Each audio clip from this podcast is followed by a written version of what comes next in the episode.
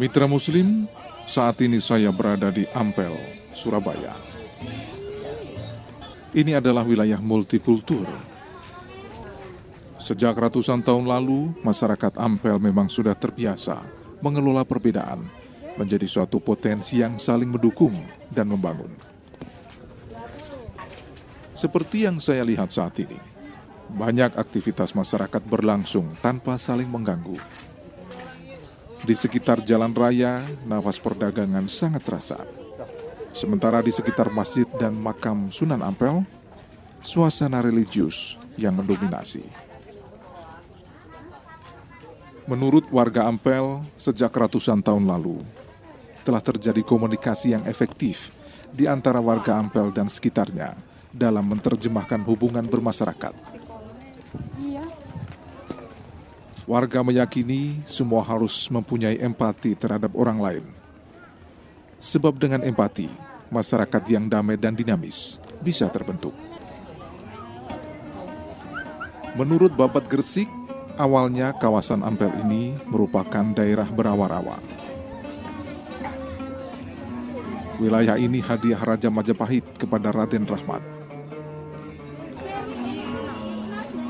Beberapa tahun kemudian, Raden Rahmat berhasil menjadikan daerah Ampel Denta yang semula berair dan berlumpur menjadi wilayah yang sangat makmur.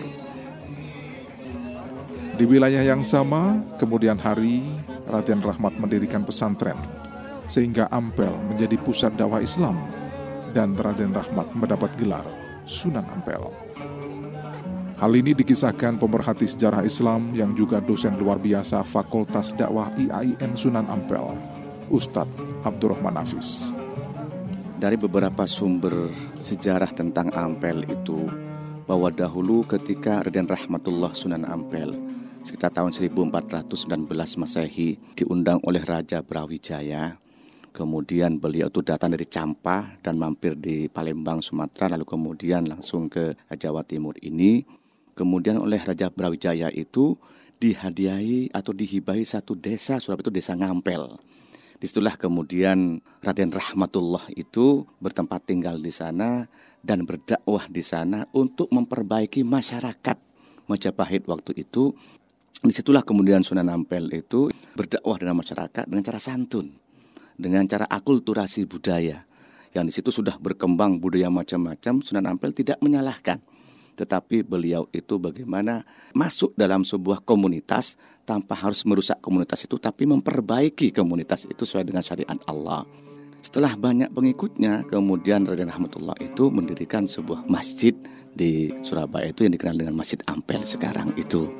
Dan di situlah menjadi pusat kegiatan keislaman waktu itu.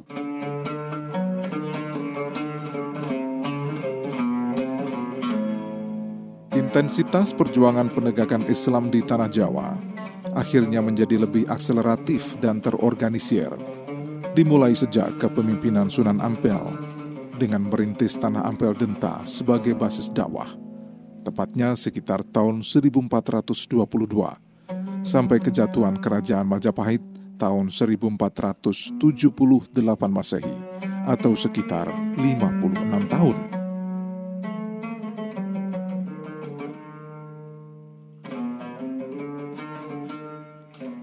Pesantren Ampel Denta akhirnya melahirkan kader-kader Sunan Ampel.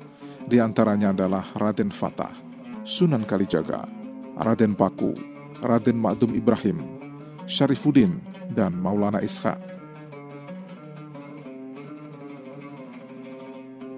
Perkembangan Ampel Denta sebagai suatu komunitas di Surabaya yang dihuni oleh umat Islam pada gilirannya menjadi sentra pengkaderan Islam yang paling berpengaruh di Jawa pada pertengahan abad ke-15. Tak hanya menjadi pusat pengajaran agama Islam, kawasan Ampel Denta juga menjadi sentra perdagangan. Ini tak lepas dari lokasi Ampel yang sangat strategis karena dekat dengan pelabuhan dan sungai yang menjadi jalur transportasi. Karena memang wilayah daratan utara ini tempat berlabuhnya para saudagar-saudagar kapal-kapal itu juga menjadi markas ekonomi di situ, perdagangan di situ. Maka sekitar Ampel, Jembatan Merah, kemudian juga Panggung, itu adalah tempat di mana di situ adalah dahulu para pedagang-pedagang kaya. Baik itu yang berasal dari Yaman, dari Hadramaut, ataupun dari Gujarat, ataupun dari tempat-tempat lain. Sehingga Ampel itu tidak hanya merupakan tempat ibadah saja, tapi juga tempat pusat perekonomian waktu itu. Gitu.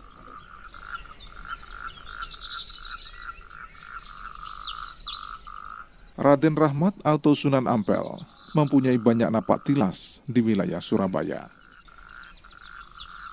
Selain mendirikan Masjid Ampel, ia juga membangun musula di kawasan Kembang Kuning.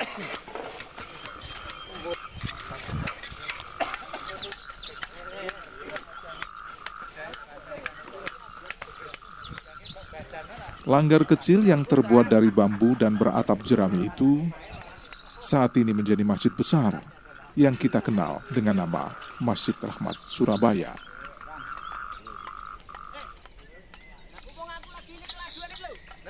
Pemerhati sejarah yang juga penulis buku Hikayat Surabaya Tempo dulu, Dukut Imam Widodo, bercerita, saat Raden Rahmat datang ke Surabaya, ia singgah di Kembang Kuning.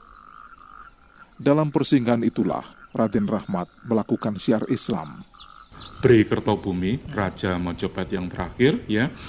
Jadi ketika itu dia memang memberi izin kepada Raden Sayyid Ali Rahmatullah untuk menuju ke Surabaya. Nah, dalam rombongan ini memang tidak langsung menuju ke wilayah sebuah wilayah yang memang sudah diberi oleh Bri Kertabumi kepada Raden Rahmat.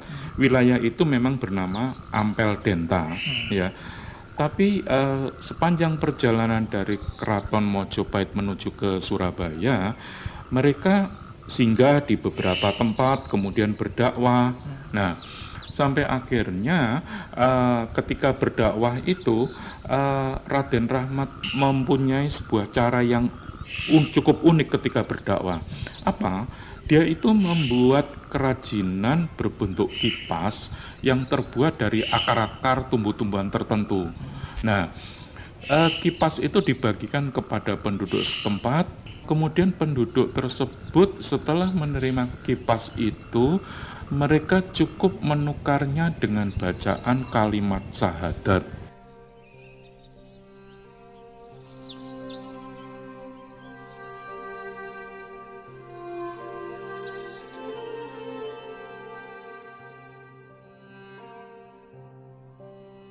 Penyebaran agama Islam merupakan suatu proses yang sangat penting dalam sejarah Nusantara sebagai suatu periode sejarah yang ditandai dengan bergesernya peradaban bercorak Hindu-Buddha menjadi peradaban yang bercorak Islam.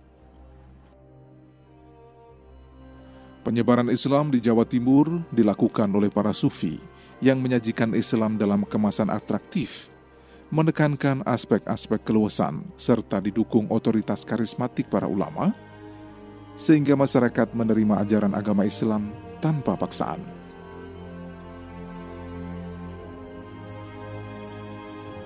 Pakar Sejarah Peradaban Islam IAIN Sunan Ampel Surabaya, Dr. Imam Ghazali Said menjelaskan, dakwah yang cukup berhasil di Jawa Timur adalah teknik yang digunakan oleh Sunan Ampel – yang mengakomodasi kepercayaan dan kebudayaan masyarakat waktu itu.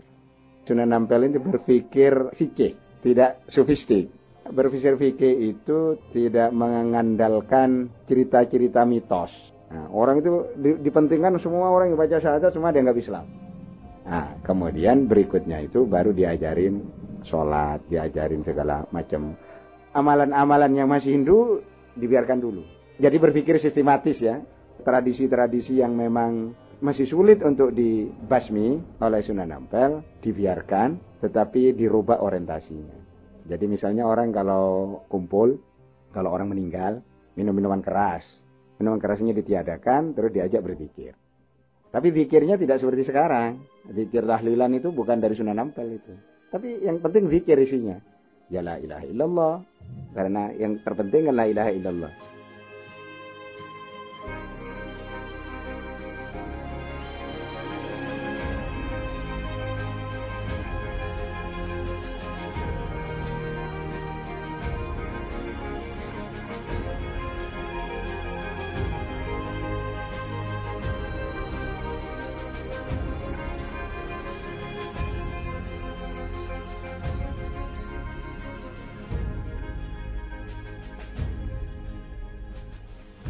Dalam sejarah Islam Nusantara, Sunan Ampel dan anggota Wali Songo lainnya termasuk perintis awal dakwah Islam, khususnya di Jawa.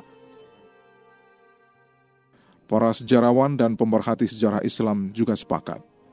Sunan Ampel merupakan salah satu pelopor dan pemimpin dakwah Islam yang berhasil merekrut banyak santri untuk menggerakkan dan meneruskan dakwah Islam ke seluruh Nusantara sejak abad 15.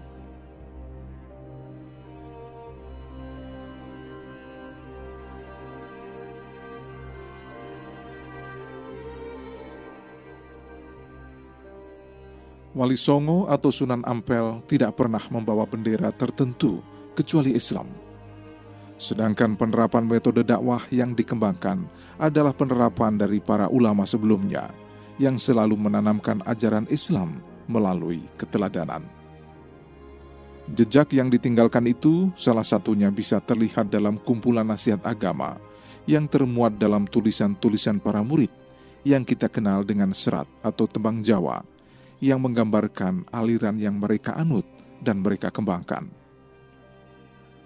Hal itu juga didasarkan pada manuskrip yang ditemukan Drewes, yang diperkirakan ditulis pada masa transisi dari Hindu ke Islam, yakni pada masa Wali Songo.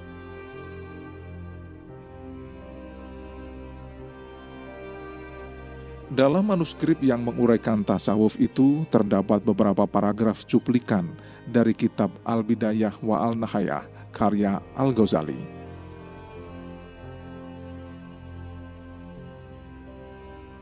Tak bisa dipungkiri, sejak awal adanya dakwah Islam di Nusantara yang diduga kuat sudah ada sejak abad ke-7 hingga era Wali Songo, banyak pihak yang keras dan gigih menentang dakwah Islamiyah. Namun para wali selalu menerapkan metode berbantah-bantah dengan jalan yang sebaik-baiknya.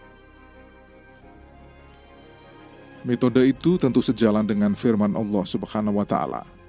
Bismillahirrahmanirrahim.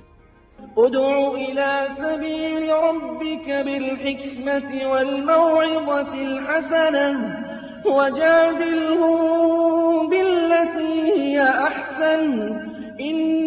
إن ربك هو أعلم بمن ضل عن سبيله وهو أعلم بالمهتدين Dengan nama Allah yang Maha Pengasih, Maha Penyayang. Serulah manusia kepada jalan Tuhanmu dengan hikmah dan pengajaran yang baik. Dan berdebatlah dengan mereka dengan cara yang baik Sesungguhnya Tuhanmu, dialah yang lebih mengetahui siapa yang sesat dari jalannya, dan dialah yang lebih mengetahui siapa yang mendapat petunjuk.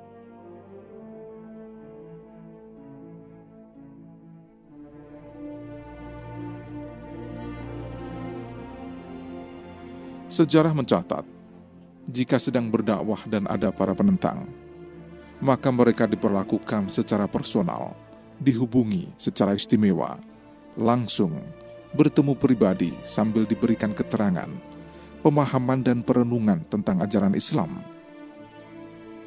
Cara-cara itulah yang dilakukan Raden Rahmat atau Sunan Ampel ketika berdakwah kepada Adipati Aryo Damar dari Palembang. Berkat keramahan dan kebijaksanaan Sunan Ampel, Aryo Damar akhirnya masuk Islam bersama istri dan seluruh penduduk negeri yang dipimpinnya.